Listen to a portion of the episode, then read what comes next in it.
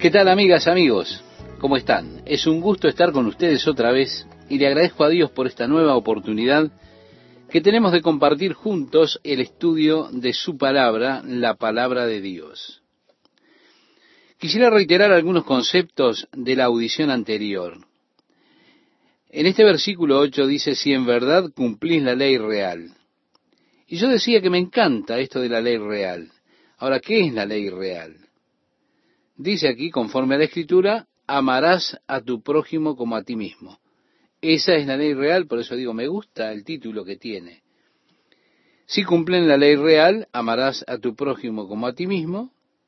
Entonces dice Santiago, bien hacéis. Realmente aquí es, estimado oyente, donde aquel joven rico que vino a ver a Jesús falló. Él vino allí, cayó a sus pies y le dijo, Maestro bueno, ¿qué debo hacer para poseer la vida eterna? Jesús le dijo, guarda los mandamientos. Él preguntó, ¿cuáles? No matarás, no robarás, no cometerás adulterio, no dirás falso testimonio. El joven le dijo, oh Señor, yo guardo todo esto desde mi niñez. Pero, ¿qué más falta? Y Jesús le dijo, bueno, si quieres ser perfecto, guarda la ley real, ve y vende todo lo que tienes y dalo a los pobres, y tendrás mayores riquezas en el cielo. Guardar la ley real. Amarás a tu prójimo como a ti mismo. Difícil de hacer, ¿verdad? Yo diría extremadamente difícil de hacer. Amar a mi prójimo como a mí mismo. Bueno, si haces esto, bien haces. Pero si hacéis acepción de personas, decía Santiago, cometéis pecado y quedáis convictos por la ley como transgresores. Cuidado, está apuntando sus dedos de acusación contra nosotros. Porque cualquiera que guardare toda la ley, pero ofendiera en un punto, se hace culpable de todos.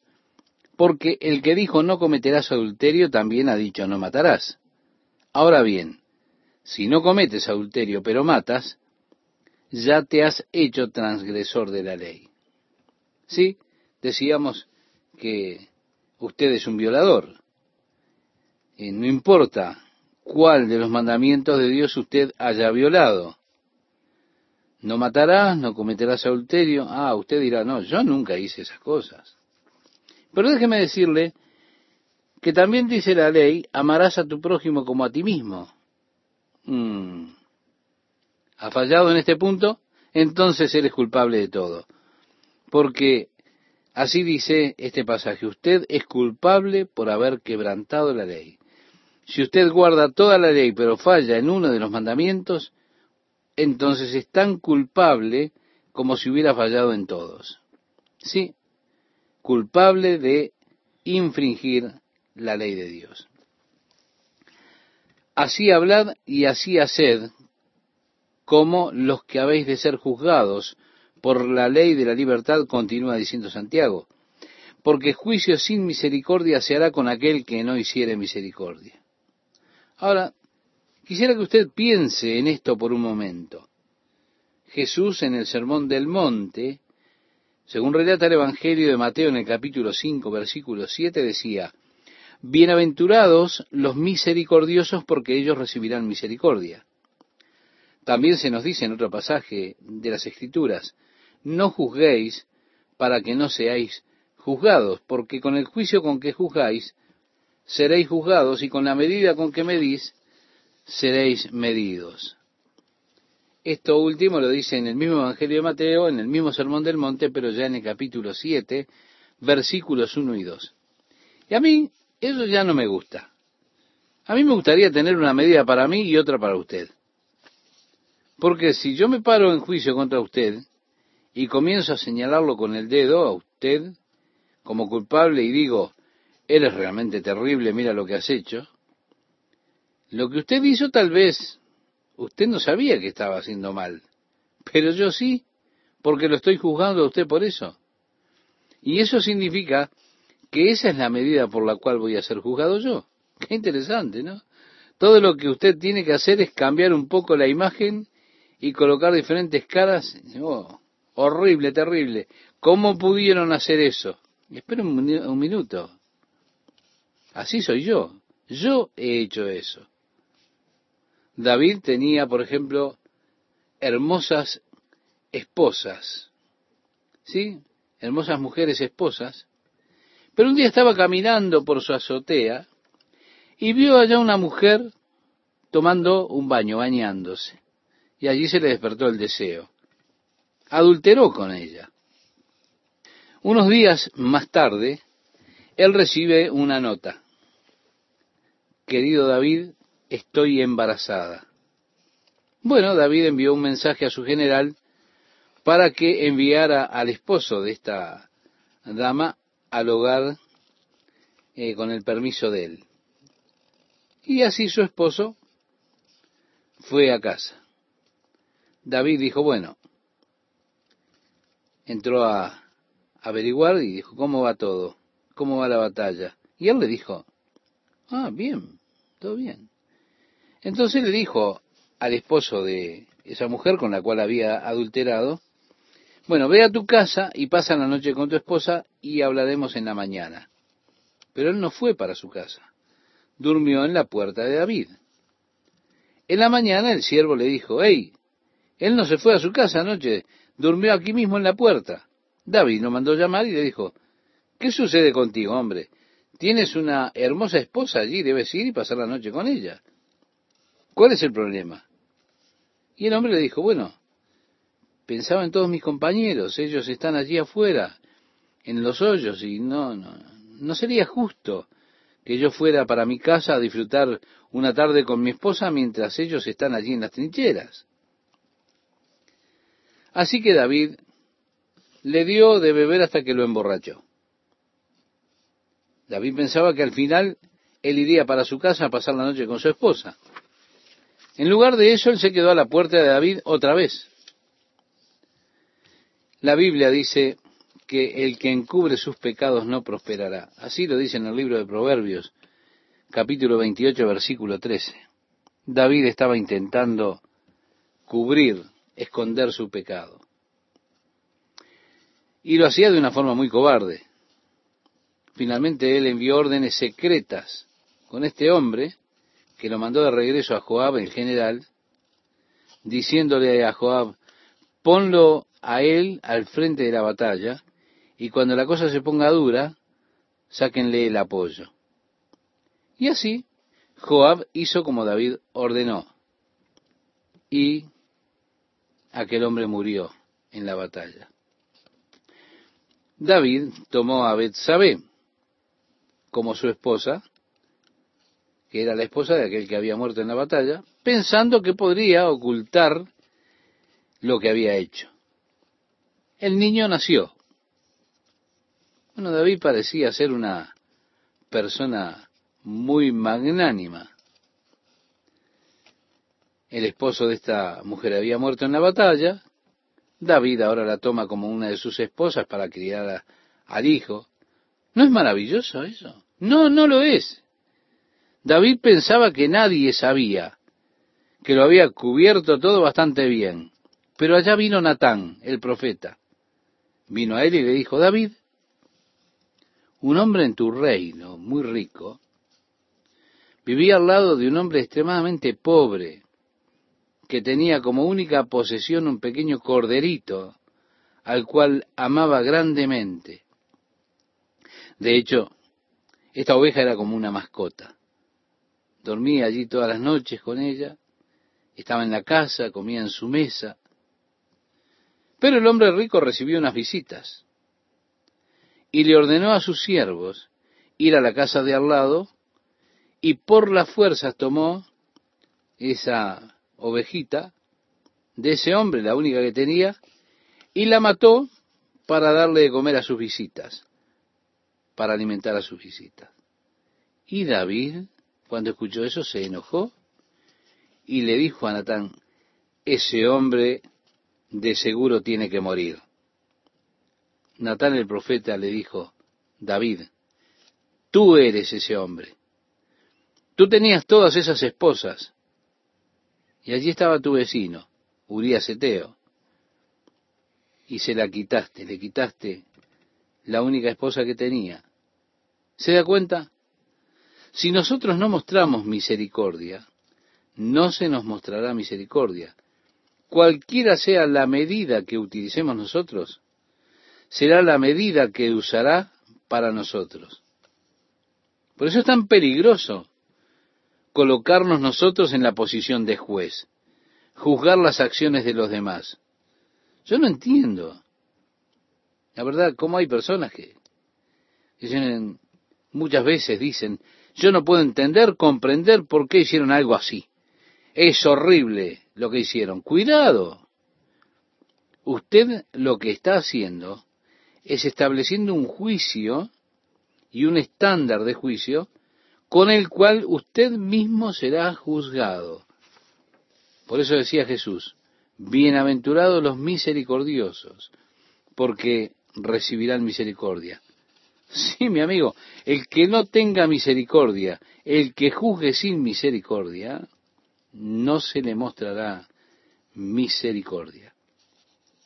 Santiago continúa diciendo, y la misericordia triunfa sobre el juicio.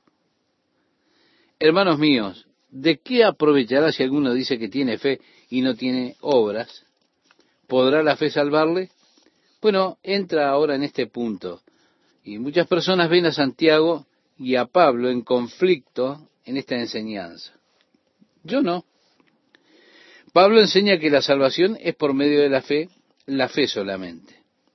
Así le escribía a los Efesios el apóstol Pablo en el capítulo 2, versículos 8 al 10 de su carta, diciéndoles, porque por gracia sois salvos por medio de la fe, y esto no de vosotros, pues es don de Dios, no por obras, para que nadie se gloríe, porque somos hechura suya.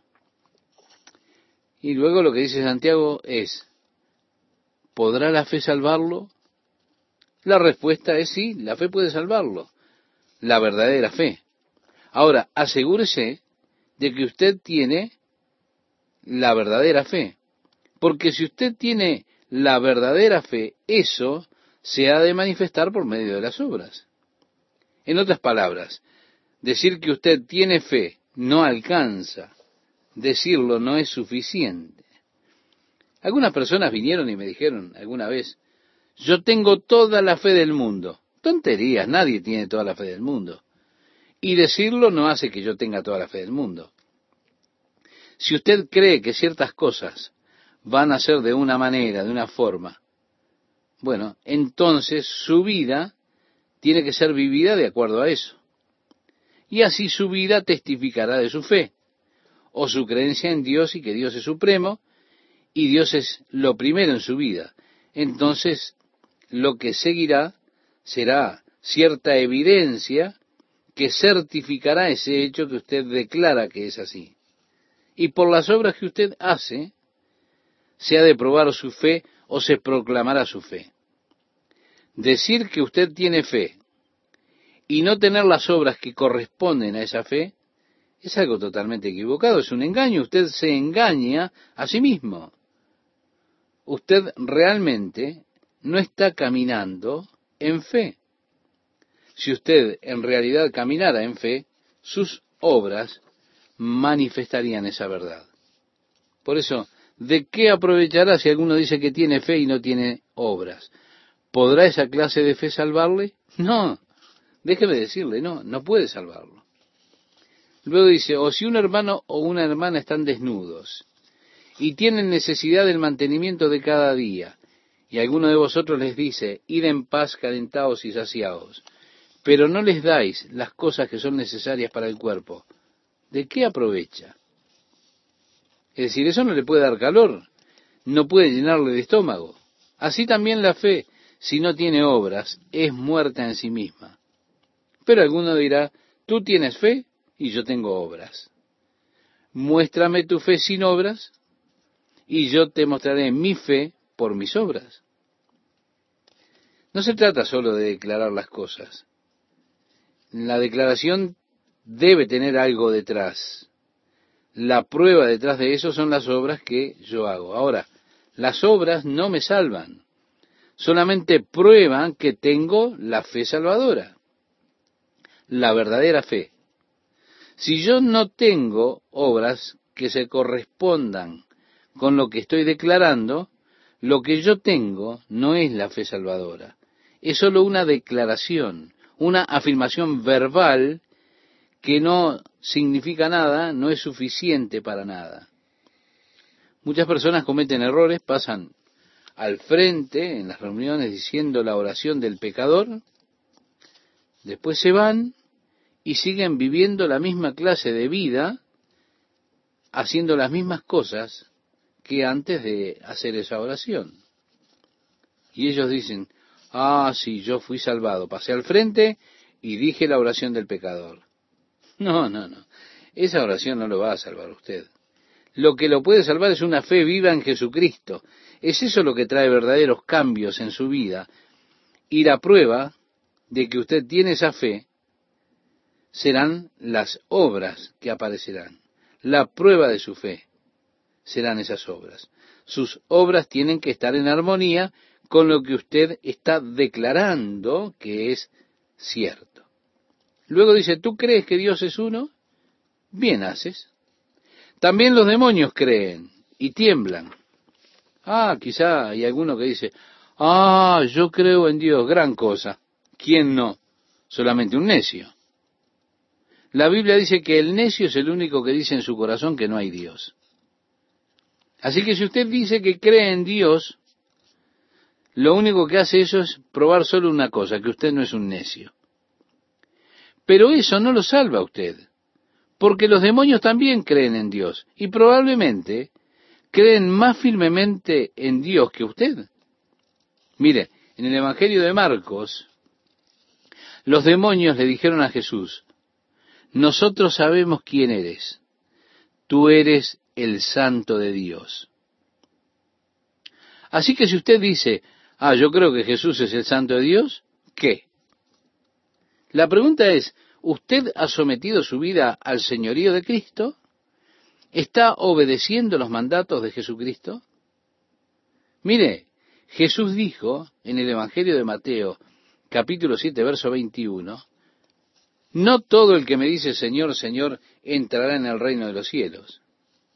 Así que si usted dice Señor, oh, el Señor, sí, sí, decirlo no le hará salvo a usted. No todo el que me dice Señor, Señor entrará en el reino de los cielos, decía Jesús, sino aquel que hace la voluntad del Padre. Y Santiago aquí está diciendo lo mismo.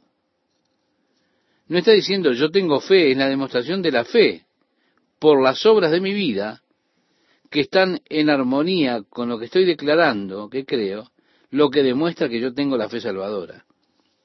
Piense, si yo creo que en este lugar hay una bomba que va a detonar en dos minutos. Y bueno, me paro calmadamente delante de las personas y le digo, ¿sabe una cosa?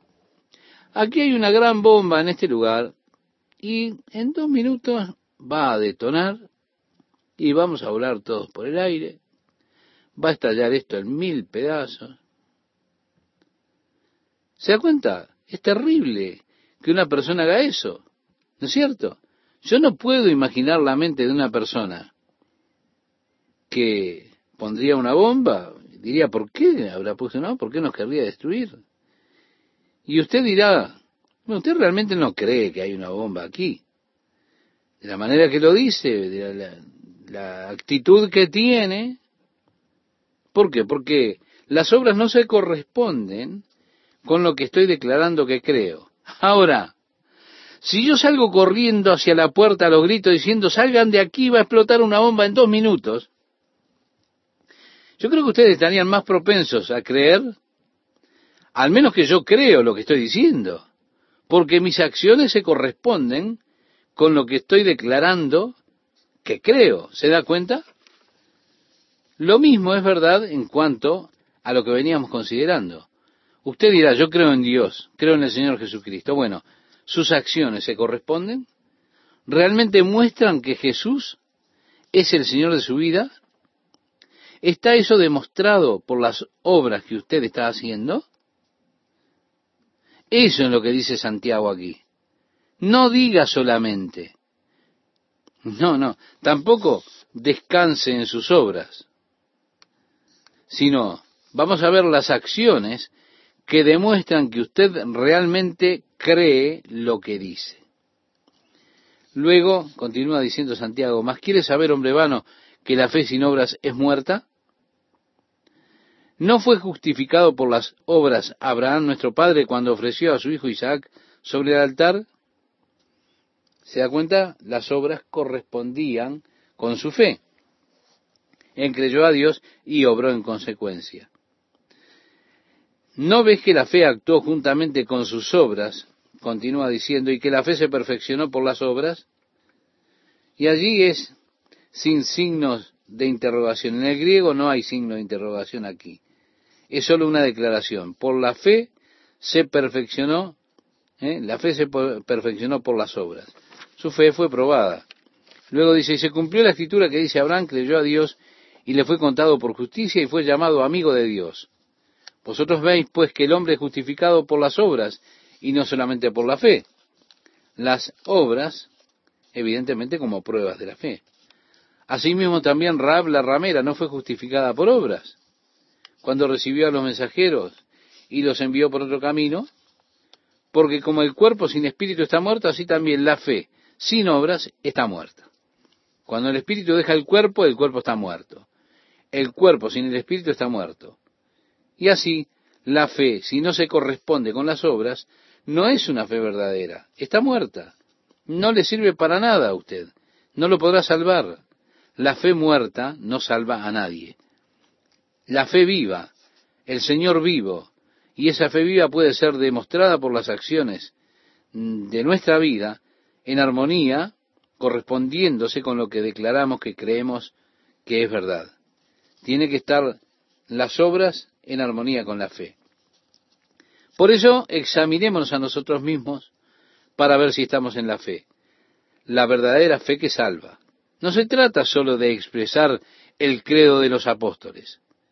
Yo creo, pero las acciones de mi vida tienen que estar en armonía con lo que digo que creo. Oh Padre, ayúdanos a que podamos realmente hacer hacedores de la palabra y no tan solo oidores.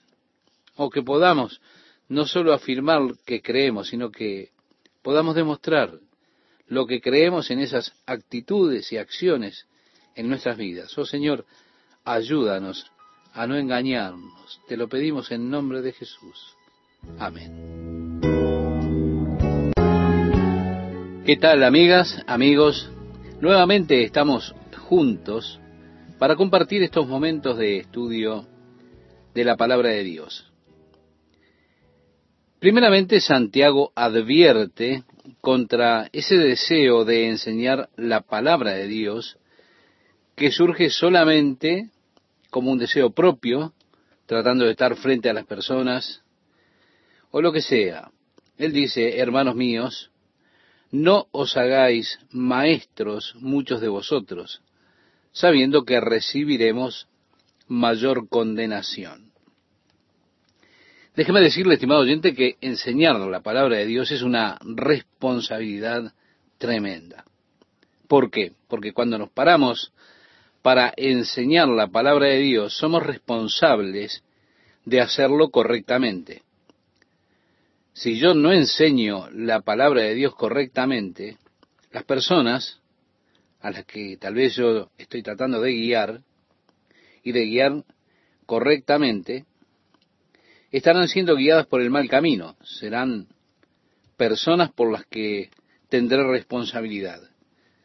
Es una obligación pesada la de ser un maestro de la palabra de Dios. Ahora, usted puede enseñar otra materia. No importa si usted está enseñando algo que más tarde se comprueba que eso está mal. Ahora, si lo que usted está enseñando es la palabra de Dios, las consecuencias de una falsa enseñanza son tantas que uno tiene que despertar a la realidad de la responsabilidad que tenemos como maestros. Por eso, el consejo de Santiago, no os hagáis maestros, muchos de vosotros, sabiendo que recibiremos mayor condenación. Es por eso que personalmente busco tener mucho cuidado cuando enseño la palabra de Dios tratando de mantener fuera lo más que pueda mi propia opinión o cualquier especulación al respecto. Muchas veces las personas quieren que uno especule sobre determinado asunto y eso para mí es extremadamente peligroso. Siempre hay un peligro de querer explicar con nuestros pensamientos las escrituras. A veces pensamos, bueno, ahora he adoptado una nueva doctrina, estoy adherido a ella, a pesar de que, bueno, hay algunas escrituras que aparentemente contradicen esa posición que yo tengo. Mi amigo oyente, yo siento entonces en esa posición la necesidad de justificar de alguna forma esas escrituras que me contradicen. Y eso resulta algo muy peligroso. No creo que nosotros tengamos que entrometernos a manejar indebidamente la palabra de Dios.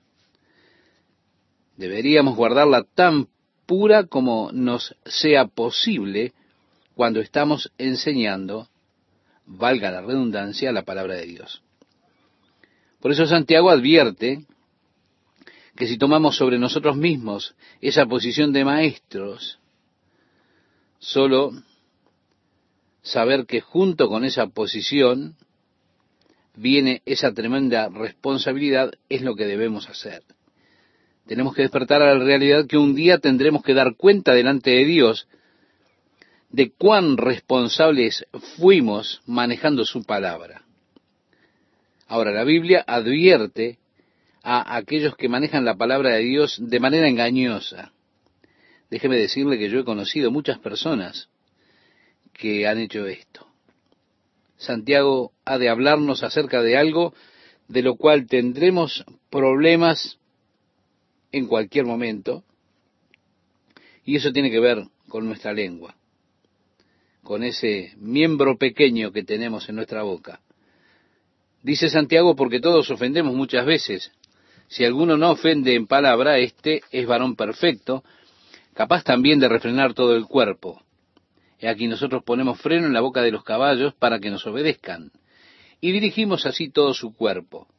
Mirad también las naves, aunque tan grandes y llevadas de impetuosos vientos, son gobernadas con un muy pequeño timón por donde el que las gobierna quiere.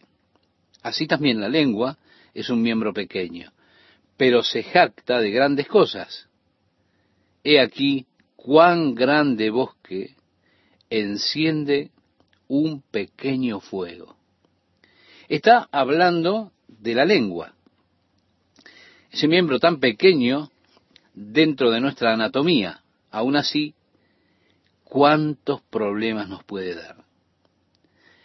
¿Cuántos fuegos puede encender. La lengua es algo que tiene una capacidad que puede ser para grandes bendiciones, ¿cómo no? Pero cuidado también para grandes males. Podemos utilizar nuestra lengua para bendecir a las personas, para edificarlas, alentarlas, pero también la podemos utilizar para destruirlos. Y así Santiago compara la lengua, a pesar de ser una parte tan pequeña del cuerpo, y dice que es capaz de hacer un daño tan grande. Lo compara con el freno en la boca de los caballos. Pequeño, pero aún así, usted puede mover ese gran caballo con un freno pequeño colocado en su boca. Y así nuestras lenguas pueden realmente controlar en un sentido toda nuestra vida y especialmente si no nos cuidamos en controlar la lengua. Agrega Santiago y la lengua es un fuego, un mundo de maldad. La lengua está puesta entre nuestros miembros y contamina todo el cuerpo e inflama la rueda de la creación. Y ella misma es inflamada por el infierno. Porque toda naturaleza de bestias y de aves y de serpientes y de seres del mar se doma y ha sido domada por la naturaleza humana. Mi amigo oyente, qué interesante el hecho de que el hombre haya sido capaz de domesticar toda clase de criaturas. Sí, ha podido domar los leones. Hemos visto a los domadores de leones los hemos observado en el circo. Las aves pueden ser entrenadas para hablar. Mire, aún las serpientes pueden ser entrenadas. Eso usted lo puede ver en la India. Allí está el muchacho con su flauta y delante tiene esa boa constrictor. Usted puede ver lo que hace con esa serpiente. El hombre ha aprendido cómo entrenar y controlar todas esas cosas, aún los animales salvajes en la naturaleza. De lo que no ha sido capaz el hombre de domar es su propia lengua. Lo dice Santiago a continuación, porque ningún hombre puede domar la lengua, que es un mal que no puede ser refrenado, llena de veneno mortal. Un día Jesús dijo algo que vale la pena que consideremos, con, sí, es bueno considerarlo a esta altura. Él dijo, no lo que entra en la boca contamina al hombre, mas lo que sale de la boca, esto es lo que contamina al hombre. Porque del corazón salen los falsos testimonios, las blasfemias. Después él dice que es de la abundancia del corazón que habla la boca. Usted lo puede cotejar después en el Evangelio de Mateo en el capítulo 15, a partir del versículo 11. Esto no habla muy bien de las condiciones de nuestro corazón, ¿verdad? La boca es la voz del corazón del hombre. Un hombre revela lo que hay dentro de él utilizando su lengua. Créame a mí, esto a veces me asusta. Decía Santiago, con ella bendecimos al Dios y Padre. Bueno, esta no es la mayor capacidad por la cual puedo utilizar mi lengua. Evidentemente, uno puede con la lengua recibir la salvación, reconocer a Cristo y también, por supuesto, bendecir a Dios. Con nuestras lenguas bendecimos al Dios y Padre. Ahora, también dice que con ella maldecimos a los hombres que están hechos a la semejanza de Dios. De una misma boca proceden bendición y maldición. Hermanos míos, esto no debe ser así. Decía Santiago y continúa diciendo, ¿acaso alguna fuente hecha por una misma abertura, agua dulce y amarga? Hermanos míos, ¿puede acaso la higuera producir aceitunas? ¿O la vid higos? Así también ninguna fuente puede dar agua salada y dulce. Vemos, hay una paradoja en nuestra lengua que es diferente a cualquier otra cosa. De la misma boca pueden salir gloriosas alabanzas a Dios y terribles maldiciones hacia los hombres. La lengua. O que Dios nos ayude para que podamos darle paso al Espíritu Santo y que Él pueda hacer por nosotros lo que nosotros no podemos hacer por nosotros mismos, y eso tiene que ver con tener nuestra lengua bajo control. Yo he dicho tantas cosas que desearía no haber dicho nunca, tal vez las dije en un momento de enojo, y cómo me hubiera gustado retirarlas. Hay muchas cosas que hubiera deseado decir, pero no las dije alguna palabra de aliento, de perdón, de consuelo. ¿Se da cuenta? A veces nosotros no queremos darle a esa persona la consolación, diciéndole, está todo bien, yo comprendo lo que pasó. Si yo tan solo lo hubiera dicho, podría haberles ahorrado mucha angustia, mucha confusión mental a esas personas. Podría haberles hecho saber que realmente lo que pasó no tenía importancia para mí. Santiago ahora continúa con otro asunto y tiene que ver con la verdadera sabiduría. Él dice, ¿quién es sabio y entendido entre vosotros? Muestre por la buena conducta sus obras en sabia mansedumbre. Pero si tenéis celos amargos y contención en vuestro corazón, no os jactéis ni mintáis contra la verdad, porque esta sabiduría no es la que desciende de lo alto, sino terrenal, animal diabólica. Porque donde hay celos y contención, allí hay perturbación y toda obra perversa. Pero la sabiduría que es de lo alto es primeramente pura, después pacífica, amable, benigna, llena de misericordia y de buenos frutos, sin incertidumbre ni hipocresía. Pero qué diferencia. La sabiduría que es terrenal, sensual, malvada, envidiosa, competitiva, amarga. Qué tremendo, ¿verdad? Ahora, permítame preguntarle, estimado oyente, ¿qué es lo que marca su vida? ¿Qué clase de sabiduría se muestra en usted? Él dice que usted debería declarar la sabiduría que usted tiene por su manera de vivir. Es decir, se trata de demostrar la sabiduría. En realidad, nuestra manera de vivir demuestra la fuente de donde proviene nuestra sabiduría. Si estoy continuamente en contiendas, disturbios, hablando mal de las personas, diciendo esto, aquello, entonces la sabiduría que tengo no es de Dios. Porque la sabiduría que viene de Dios tiene características maravillosas, es pura, es pacífica, amable, benigna, llena de misericordia. Y agrega, y el fruto de justicia se siembra en paz para aquellos que hacen la paz. Es decir, es un buen consejo para que lo pongamos en práctica, que tratemos de llevarnos bien con las personas. Este capítulo podría titularse Cómo ganar amigos e influir en las personas. Permítame un consejo. Cuide su lengua, ponga su lengua bajo control, úsela para el bien, para alentar, para la sabiduría piadosa, y que ella se demuestre en su manera de vivir, que su vida sea realmente pura, pacífica, misericordiosa. Ahora, este fruto de justicia que deseamos es realmente paz, y de esa manera entonces ese fruto aparecerá.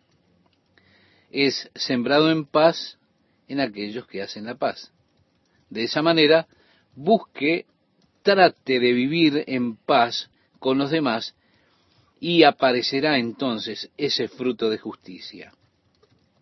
Ahora, en contraste con la paz, dice, ¿de dónde vienen las guerras y los pleitos entre vosotros? ¿No es de vuestras pasiones las cuales combaten en vuestros miembros? Codiciáis y no tenéis, matáis y ardéis de envidia, y no podéis alcanzar, combatís y lucháis, pero no tenéis lo que deseáis. Santiago aquí declara que la mayoría de nuestros problemas provienen básicamente de la codicia humana.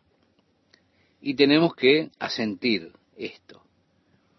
Yo creo que esta es la falla que tiene nuestra sociedad. Pienso que en la falla aún de los gobernantes. La codicia del hombre tarde o temprano entra y corrompe. Y cuán corrupta es la codicia del hombre, cómo corrompen los gobiernos esa horrible cosa que es la codicia es lo que está detrás de las guerras, detrás de las peleas, de los conflictos. Ese deseo de tener lo que le pertenece al otro. Los conflictos, las guerras entre ustedes. Aún así no tenéis lo que deseáis, decía Santiago, porque no pedís. Si muchas de esas cosas que deseamos, si realmente las pidiéramos al Señor, si está bien lo que pedimos, Dios nos las daría. Ahora, si no está bien, Él no lo hará, porque usted puede pedir y no recibir porque usted está pidiendo mal, está pidiendo algo para usarlo en sus propios deseos carnales. Mire, las personas malinterpretan el propósito que tiene la oración. Nunca fue el propósito de Dios para la oración que se haga nuestra voluntad sobre la tierra. No, no. Aún así, ¿cuántas veces pensamos en la oración de esa manera? Como que es la agencia por medio de la cual yo puedo obtener mis antojos y cumplir mis deseos. Y oramos diciendo, ahora Señor, quiero que hagas esto, que hagas esto otro. Y aquí tengo una lista de cosas que quiero que hagas para este día. Y pensamos en la oración como una agencia maravillosa por la cual podemos obtener todo lo que deseamos. Yo miré la oración así por muchos años. Y siempre estuve intentando hacer tratos con Dios. Como diciendo ahora, si tú haces esto, yo hago esto otro. Tratando de cerrar algún trato con Dios. Y utilizaba la oración, o pretendía utilizarla, como un medio mediante el cual, valga la redundancia, podía cumplir mis deseos.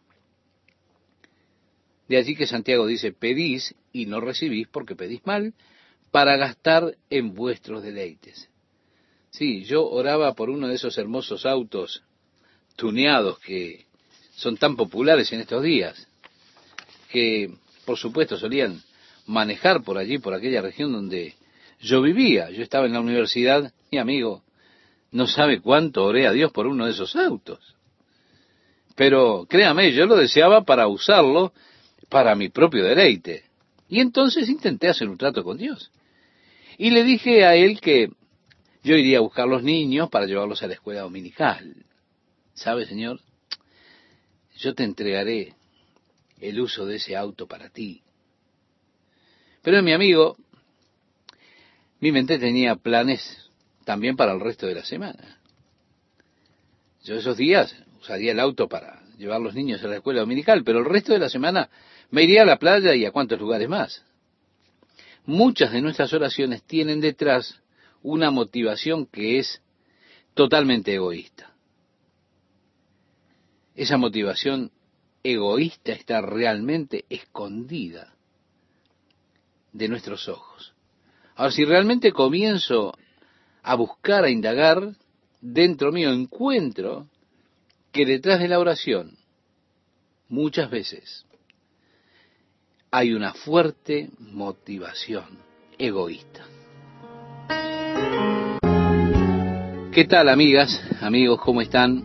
Es mi deseo que Dios esté bendiciendo la vida de cada uno de ustedes y que estos estudios puedan servir en las manos de Dios para el crecimiento espiritual de cada uno. Santiago, hablando en un sentido espiritual, dice, oh almas adúlteras. Reitero, hablando en un sentido espiritual, no físico, lo encontramos a Santiago en este pasaje en particular. Hay otros pasajes que hablan en sentido físico, pero en este caso Santiago habla en sentido espiritual, porque él trata con el amor que hay en su corazón, sea el amor que usted tiene por el mundo, las cosas mundanas, o por otras cosas. Usted ha sido unido a Cristo como parte de la novia de Cristo, que es la iglesia. Entonces, su amor principal debería estar dirigido hacia Cristo como tal. Él es a quien usted ha sido unido en matrimonio espiritual y si usted amara otra cosa que a Cristo, amara otra cosa más que a Él, usted estaría cometiendo adulterio espiritual en su corazón. De eso se trata como Dios en el Antiguo Testamento constantemente acusaba al pueblo de Israel de adulterio en aquellas ocasiones en las cuales comenzaban a adorar a otros dioses. Así Dios habla aquí contra ese amor que usted pueda tener por este mundo que está puesto en maldad. Y decía Santiago, ¿no sabéis que la amistad del mundo es enemistad contra Dios?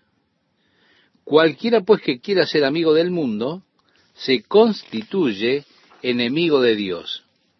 ¿O pensáis que la Escritura dice en vano, el Espíritu que Él ha hecho morar en nosotros nos anhela celosamente?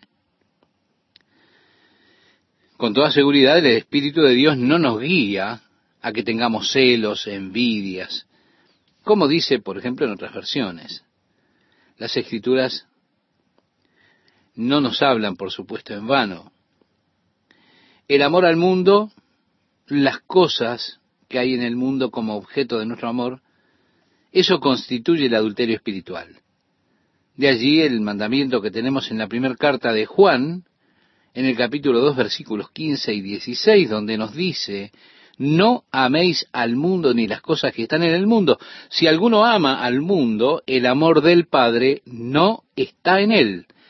Porque todo lo que hay en el mundo, los deseos de la carne, los deseos de los ojos y la vanagloria de la vida, no provienen del Padre, sino del mundo. Unido a esto, podemos leer, ¿no sabéis que la amistad del mundo es enemistad contra Dios? ¿Cómo dice Santiago?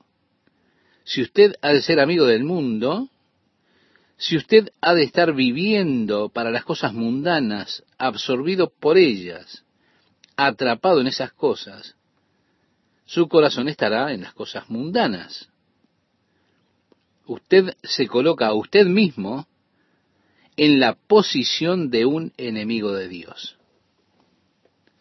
Ahora a continuación dice Santiago, pero Él da mayor gracia.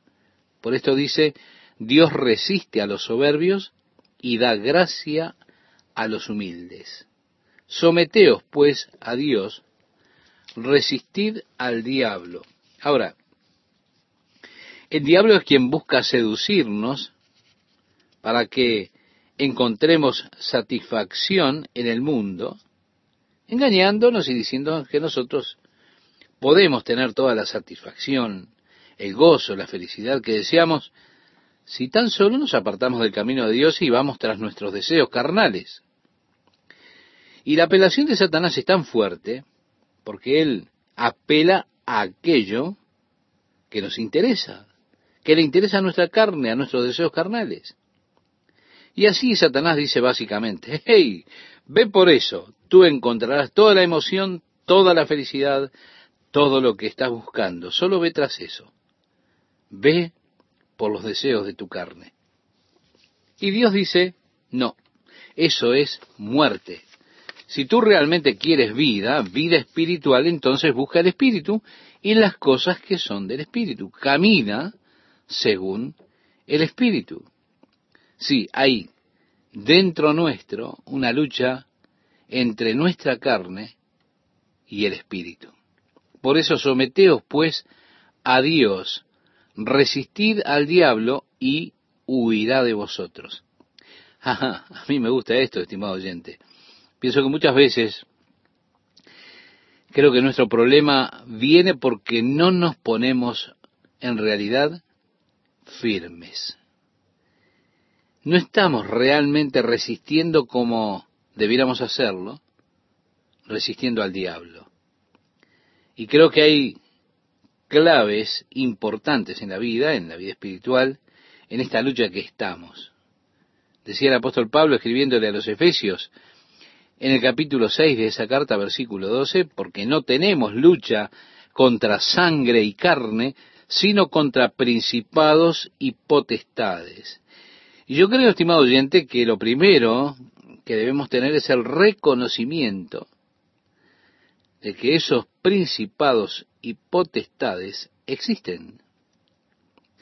Además creo que necesitamos reconocer la fuente del ataque que viene en nuestra contra. Muchas veces realmente no podemos tratar con esto porque no nos damos cuenta que estamos en una batalla espiritual y que estamos realmente involucrados contra esa fuerza del mal, ese espíritu del mal, Satanás, o alguno de sus emisarios. Una vez que reconocemos la fuente de nuestro problema, entonces podemos comenzar a tratar con eso. Pero muchas veces somos propensos, estamos propensos a pasar por alto ese aspecto. Y decimos, bueno, lo que pasa es que hoy estoy realmente irritable, me siento miserable, y entonces le grito a cualquiera que se me cruce. ¿Por qué? Porque no dormí bien anoche y no reconocemos que esto es un verdadero conflicto espiritual. todo ese tema que siento, esa pesadez y todo lo demás, es realmente una fuerza diabólica, un poder que intenta derrotarme. Ahora, si yo no reconozco que esto es así, puedo ir y de esta forma miserable andar todo el día. Pero si yo reconozco y digo, hey, esto no es de Dios, esto no es del Espíritu de Dios, así no es como Dios quiere que yo sea. Esto es un ataque de Satanás, es un ataque en mi contra. ¿Se da cuenta? Reconocerlo. De eso se trata. Y entonces yo trataré resistiendo ese ataque, resistiendo al diablo para que huya como dice este pasaje, resistirá al diablo y huirá de vosotros. La tercera R que tenemos ahora es regocijarse. La primera, reconocer, la segunda, resistir, y ahora la tercera es regocijarse en la victoria que tenemos en Jesucristo sobre todo principado y potestad que pueda o que quiera venir en nuestra contra. Así que no tengo por qué irritarme. No tengo que andar allí como un gruñón, porque yo puedo resistir al diablo, a ese mal humor, ese espíritu al que está intentando llevarme. Y ahora puedo regocijarme porque tengo absoluta victoria en Jesucristo. Es asombroso cómo esto puede cambiar toda la atmósfera a nuestro alrededor.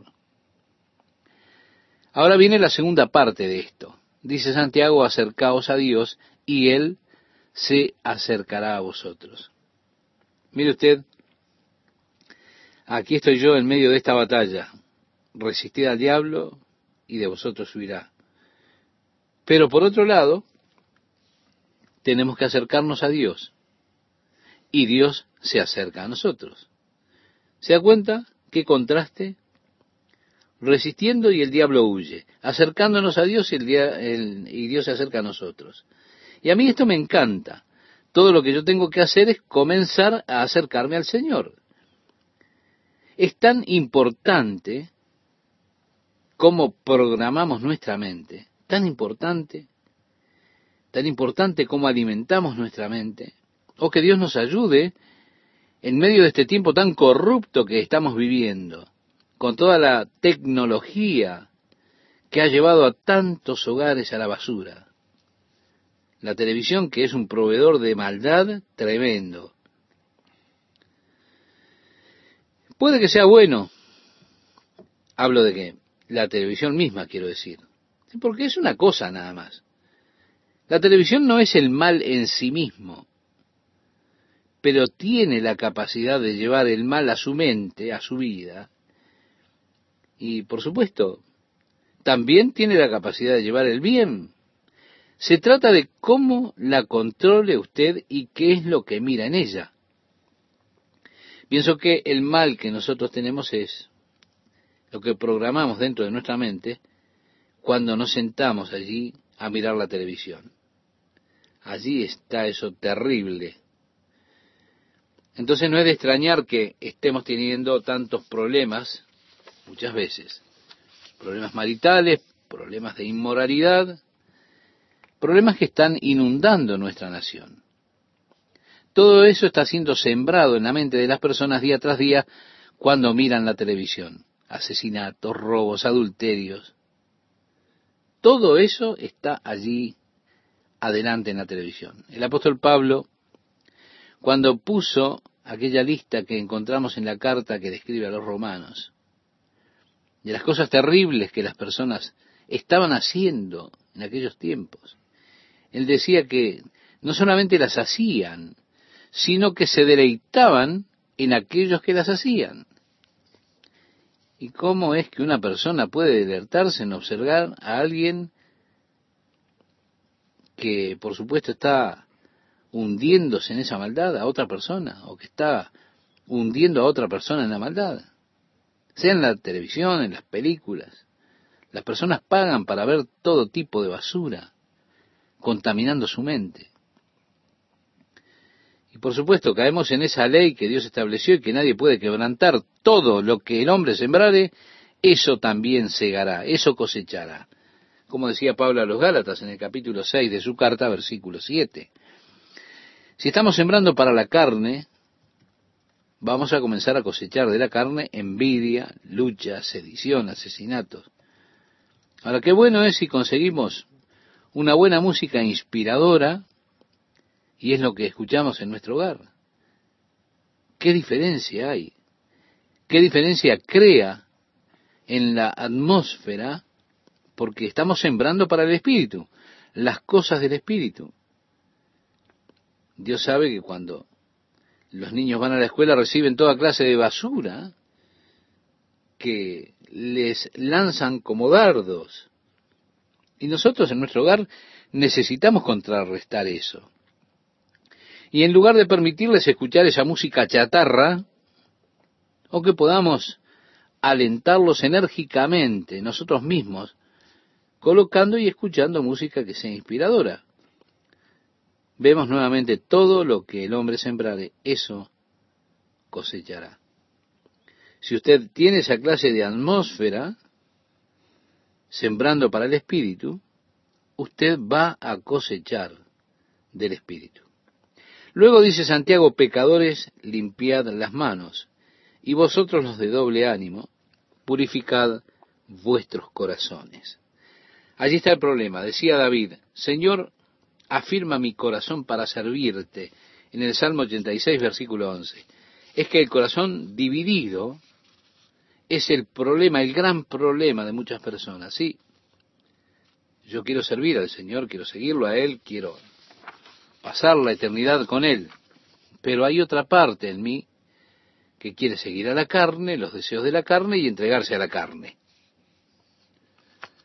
Ahora dice Santiago, afligíos y lamentad y llorad, vuestra risa se convierta en lloro y vuestro gozo en tristeza. Humillaos delante del Señor y Él os exaltará.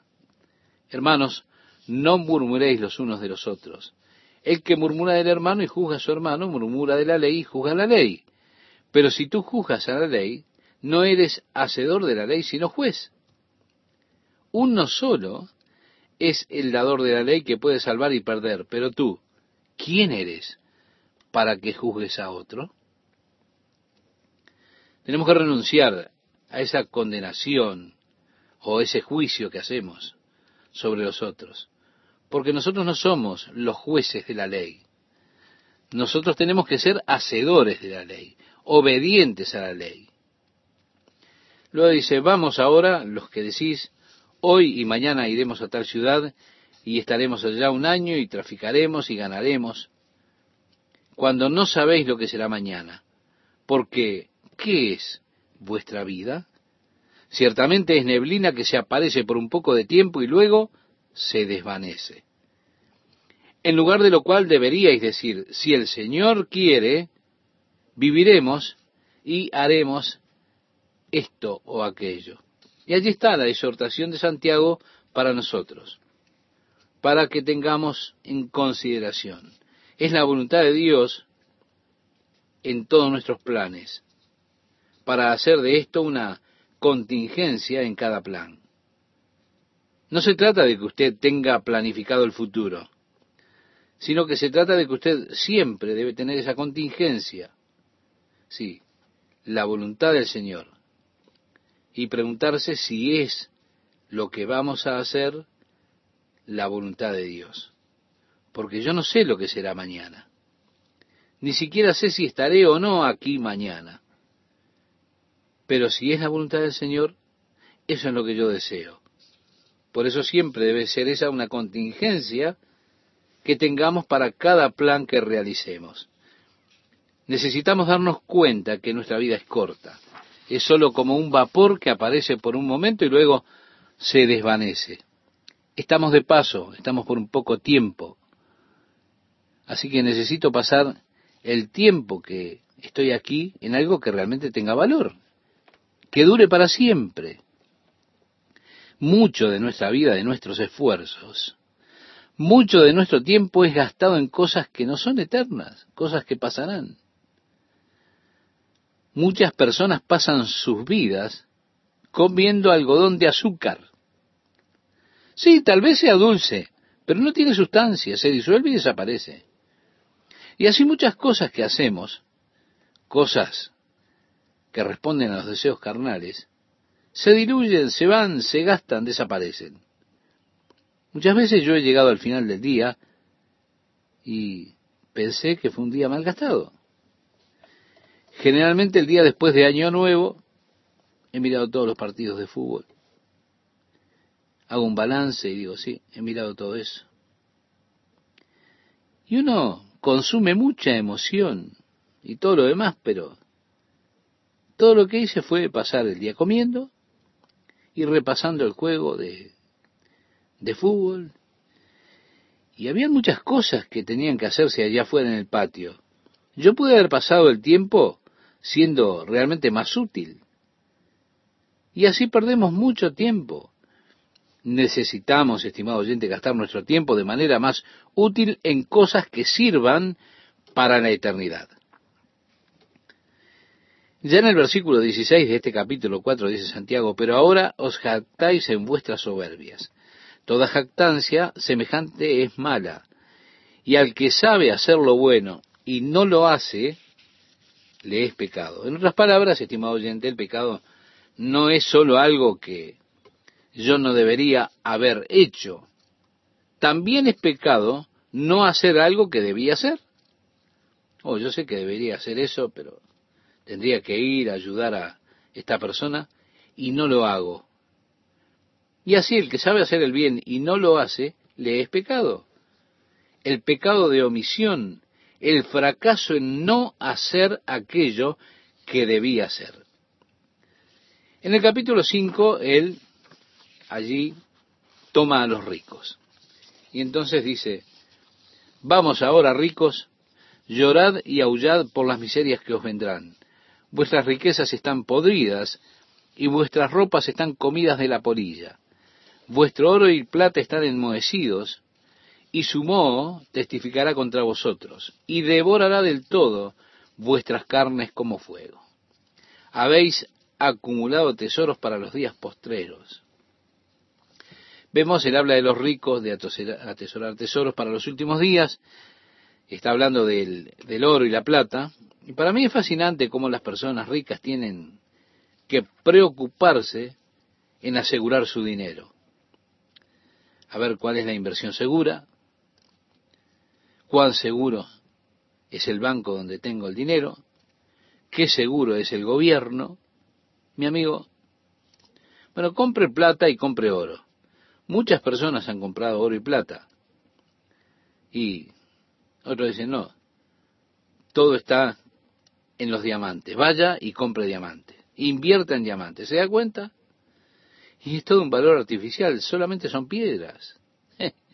Cuando las cosas se pongan realmente mal, ¿Qué va a hacer? ¿Usted va a comer diamantes? Cuando las cosas van mal, eso es en lo que usted piensa. A ver, ¿qué voy a comer?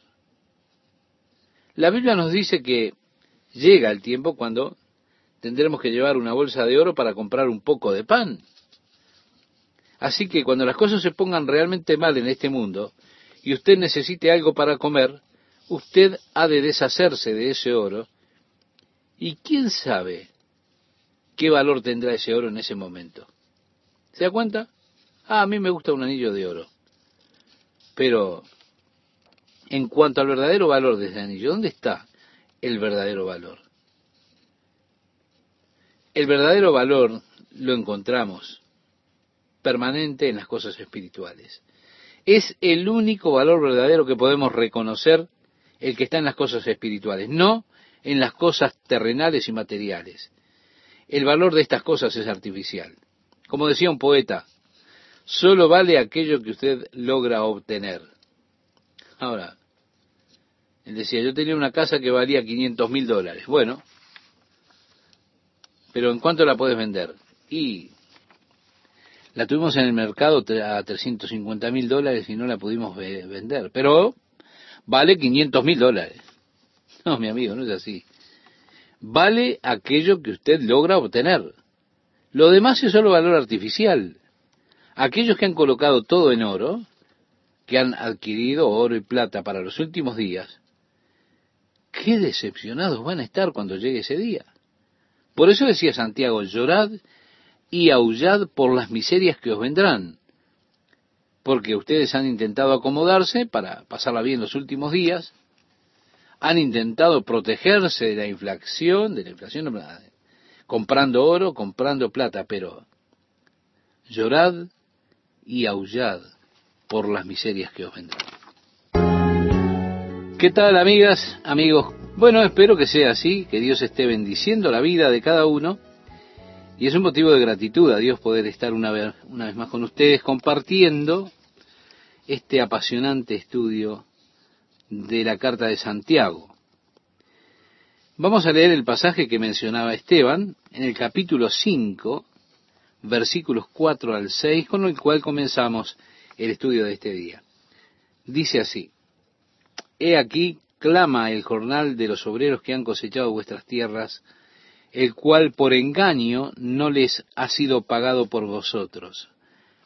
Y los clamores de los que habían cegado han entrado en los oídos del Señor de los ejércitos. Habéis vivido en deleites sobre la tierra y sido disolutos. Habéis engordado vuestros corazones como en día de matanza habéis condenado y dado muerte al justo, y él no os hace resistencia. Si Santiago habla contra la opresión al pobre, al jornalero, esa opresión que muchas veces hace el gerente, y dice que clama el jornal de los obreros. El versículo 7 es un versículo en el cual él cambia y entra en esta exhortación. Por tanto, hermanos, tened paciencia hasta la venida del Señor. Mirad cómo el labrador espera el precioso fruto de la tierra, aguardando con paciencia hasta que reciba la lluvia temprana y la tardía. Tened también vosotros paciencia y afirmad vuestros corazones, porque la venida del Señor se acerca. Para mí resulta interesante que hay varios lugares en las Escrituras donde se nos exhorta a la paciencia en lo que refiere a la venida de Jesucristo.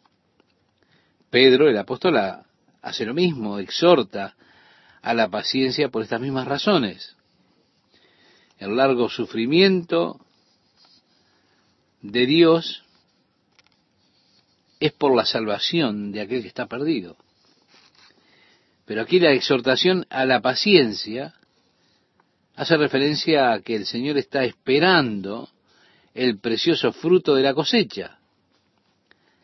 Si el Señor hubiera venido diez años atrás, ¿dónde estarían muchos de ustedes? Así que el Señor está esperando por esa lluvia tardía, es decir, por la cosecha final de almas. Yo creo que nosotros estamos comenzando a ver una tremenda cosecha de almas por el mundo, que creo que es el anuncio del regreso de Jesucristo. Pienso que el Señor le está dando al hombre la última oportunidad. Estamos llegando ya casi al final de la cuerda. Y Dios ha lanzado por última vez la oportunidad de tener buena relación con Dios. Ahora creo que eso pronto se ha de terminar. Por eso dice, tengan paciencia en sus corazones. El Señor, el labrador, está esperando por el precioso fruto de la cosecha. Luego dice, hermanos, no os quejéis unos contra otros, para que no seáis condenados. He aquí el juez está delante de la puerta. Hermanos míos, tomad como ejemplo de aflicción y de paciencia a los profetas que hablaron en nombre del Señor. Es decir, miren lo que esos profetas soportaron. Miren lo que soportó Jeremías, lo que sufrió Isaías, los otros profetas, Elías, Eliseo, las cosas que ellos sufrieron por hablar la palabra de Dios. Sí, ellos son un ejemplo de sufrimiento, aflicción y paciencia. Luego dice, he aquí tenemos por bienaventurados a los que sufren. Habéis oído de la paciencia de Job y habéis visto el fin del Señor, que el Señor es muy misericordioso y piadoso, o misericordioso y compasivo, también dice en esta versión. Es que Dios está lleno de compasión. Si usted lee el Salmo 103, verá que ese salmo está lleno de compasión. Y dice que Él conoce nuestra condición, se acuerda de que somos polvo. Cuando Dios lo mira a usted, Él no lo mira esperando encontrar a Superman. No lo mira esperando encontrar un super santo. Dios dice, bueno, ellos son polvo después de todo.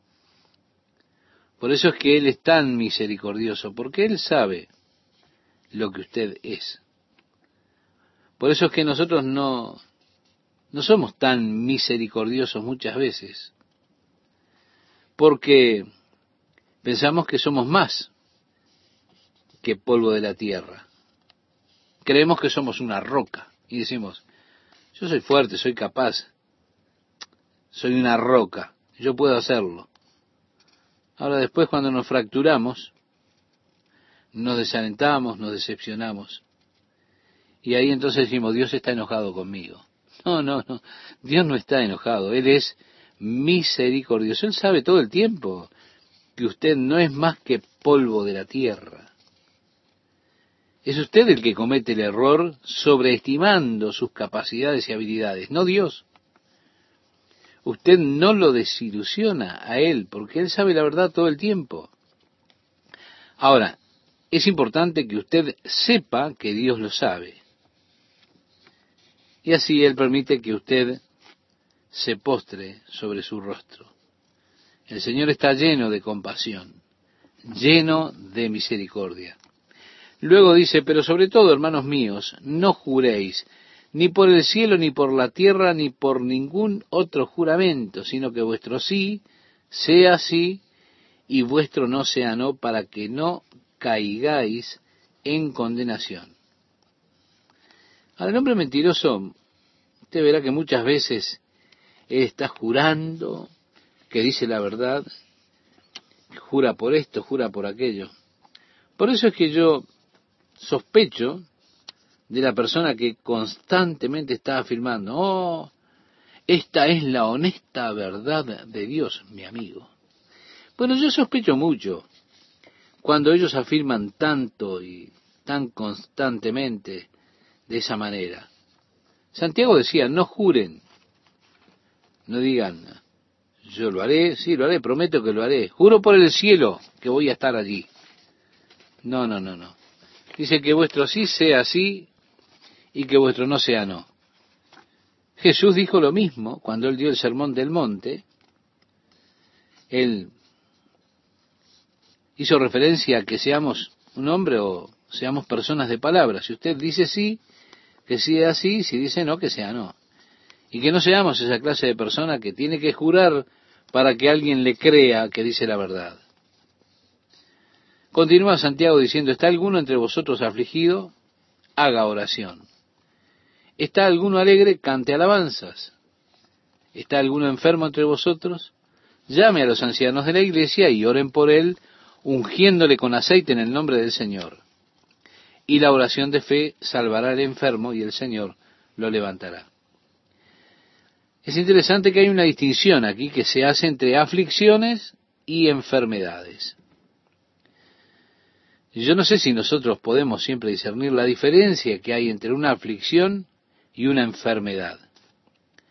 Parece que las aflicciones son utilizadas por Dios con el propósito de corregir. Es decir, que cuando llega la aflicción, necesitamos orar, necesitamos descubrir de Dios lo que Él está intentando enseñarnos, lo que nos quiere decir. Mire, nuestro problema muchas veces es que no somos sensibles a las cosas del Espíritu. Parece que hay cierta torpeza espiritual que prevalece en la iglesia. Y si Dios lo está golpeando a usted en la cabeza, por decir de alguna manera, usted está afligido, bueno, entonces será mejor que ore, para encontrar qué es lo que Dios está intentando decirle. Y así, si usted está afligido, dice Santiago, haga oración.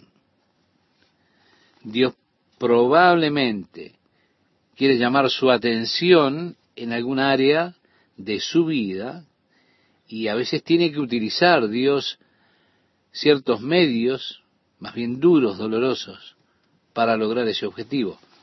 En el Salmo 32, Dios le habla al salmista y le dice, mira, yo quiero guiarte con mi ojo, no seas como la mula, que hay que colocarle un cabestro en la boca para guiarla. Lo puede encontrar en ese salmo en los versículos 8 y 9 si después lo quiere leer. Dios le está diciendo a usted, no seas tan terco como una mula con la que tengo que utilizar procesos dolorosos para hacerla girar en un sentido o el otro. Yo te guiaré con mi ojo. Quiero que seas sensible a mi voluntad, a mi plan, y estaré feliz de guiarte con mi ojo. Dios no quiere guiarnos a través de procesos dolorosos. Él nos ama tanto que, bueno, Él lo hará, porque es importante que yo sea guiado por su espíritu. Él sabe que es para mi bienestar que yo camine el camino que Él quiere. Ahora, si comienzo a desviarme y no lo escucho, Él tiene que utilizar el cabestro. Y, y así me llevará de nuevo a la posición original. Tal vez eso sea una experiencia dolorosa. Y yo diga, ay Señor, ¿qué es lo que está pasando? Bueno, lo que pasa es que está desviado. Está desviado y no está escuchando, está terco. Y el Señor así utiliza el cabestro, como lo hizo con Pablo, porque Pablo era tan terco tantas veces, y si a usted le ocurre esto y está afligido, bueno, ore para descubrir qué es lo que Dios quiere. Si está alegre, cante alabanzas, regocíjese. Ahora, si usted está enfermo, llame a los ancianos de la iglesia. Y la oración de fe salvará al enfermo y el Señor lo levantará, y si hubiere cometido pecados le serán perdonados, decía Santiago. Lo interesante aquí es que parece haber una correlación entre la enfermedad y el pecado. Al menos en la liberación de la enfermedad y en el perdón de pecados. Es interesante como muchas enfermedades se pueden relacionar con el pecado de forma directa. Aún así, por otra parte, déjeme decirle que yo pienso que es un error muy peligroso intentar relacionar todas las enfermedades con el pecado. Yo creo que es cruel, que es peligroso decir que todas las enfermedades son el resultado del pecado de la vida de una persona, porque eso no es así. Luego dice Santiago, confesaos vuestras ofensas unos a otros y orad unos por otros para que seáis sanados. Esto hace referencia a sus faltas. Sí, pienso que, y yo quiero que usted note, que no dice confesar sus pecados, sino que dice que confesemos las ofensas unos a otros. Nosotros confesamos nuestros pecados a Dios y Él es justo y misericordioso para perdonarnos, dice la Escritura, que es así. Ahora, yo tal vez tenga una debilidad en mi vida y por supuesto muchas veces estoy confesándole mis ofensas a mis hermanos. No lo hago para que se rían de mí. Lo que hacen muchas veces cuando yo les cuento mis problemas que paso, por ejemplo, en la carretera. Se ríen. Aquí dice, confesaos vuestras ofensas unos a otros y orad unos por otros. Cuando uno de nosotros, que, que cada uno tiene, por supuesto, sus ofensas, sus faltas, sus fracasos, aquellas áreas de nuestra vida donde necesitamos ceder más al Espíritu de Dios y encontrar su fortaleza y encontrar la ayuda de Dios, es bueno tener un compañero de oración con el que usted pueda abrirse y decirle, mira, estoy teniendo problemas en esta área en particular, te quiero pedir que ores por mí. Eso es muy sano, es muy bueno. Confesaos vuestras ofensas unos a otros. ¿Se da cuenta? Y orad unos por otros para que seáis sanados. La oración eficaz del justo puede mucho. Nuestro yerno estaba hablando con nuestra pequeña nieta de tres años, porque sus oraciones parecían ser una rutina. Y él le decía, cuando ores, debes orar no solo oraciones rápidas y las mismas oraciones siempre, sino que debes comenzar a orar desde tu corazón. Oraciones que tengan significado. Piensa en los demás y que tus oraciones tengan significado cuando vas a hablar con Dios. Porque ya generalmente dice, Dios bendice nuestra comida, fortalece nuestros cuerpos en el nombre de Jesús, amén. ¿Se da cuenta? Y entonces empieza a comer. Así que llegó el momento de la cena y ellos le pidieron a ella que orara y ella dijo, Señor, bendice nuestra comida. Quiero decir realmente bendice nuestra comida, Señor. En el nombre de Jesús, amén. De allí que recibió esta exhortación. La oración eficaz del justo puede mucho. Y esto es lo que yo siempre disfruto. Luego dice, Elías era hombre sujeto a pasiones semejantes a las nuestras. Sí, Elías no era Superman, él era como usted, un hombre con las mismas pasiones que nosotros. Generalmente nosotros leemos de estas personas en la Biblia, Elías, Eliseo, Josué, Moisés, Pablo y Pedro, y pensamos que ellos pertenecen a una categoría superior y que nosotros estamos más abajo. Como que pensamos de las cosas que ellos hicieron como algo totalmente inalcanzable para las personas comunes. Pero aquí dice que Elías era un hombre sujeto a pasiones como usted, no era diferente a usted. Ahora dice que él oró fervientemente para que no lloviese, y no llovió sobre la tierra por tres años y seis meses. ¿Se puede imaginar esto? Un hombre como usted orando fervientemente y diciendo, Dios, no hagas llover. Que estas personas aprendan por medio de la sequía a clamar por tu nombre. Pero Elías era un hombre sujeto a pasiones semejantes a las nuestras. Y dice que otra vez oró y el cielo dio lluvia y la tierra produjo su fruto. Y ahí un hombre controlando el clima por medio de sus oraciones. Pero Elías era un hombre como usted. Y eso es lo que a mí me resulta asombroso. Hace unos años, cuando andaban por aquí muchos hippies, nosotros tuvimos un campamento de verano. Una tarde, durante la cena, comenzó a llover. Así que en el momento de la cena yo anuncié que tendríamos una reunión afuera y los jóvenes dijeron, no podemos, está lloviendo mucho. Entonces yo dije, no, yo le pedí al Señor que parara de llover a las seis de la tarde para que podamos tener esa reunión en el campo. Así que tendremos la reunión afuera a las seis. Cinco minutos antes de las seis paró de llover.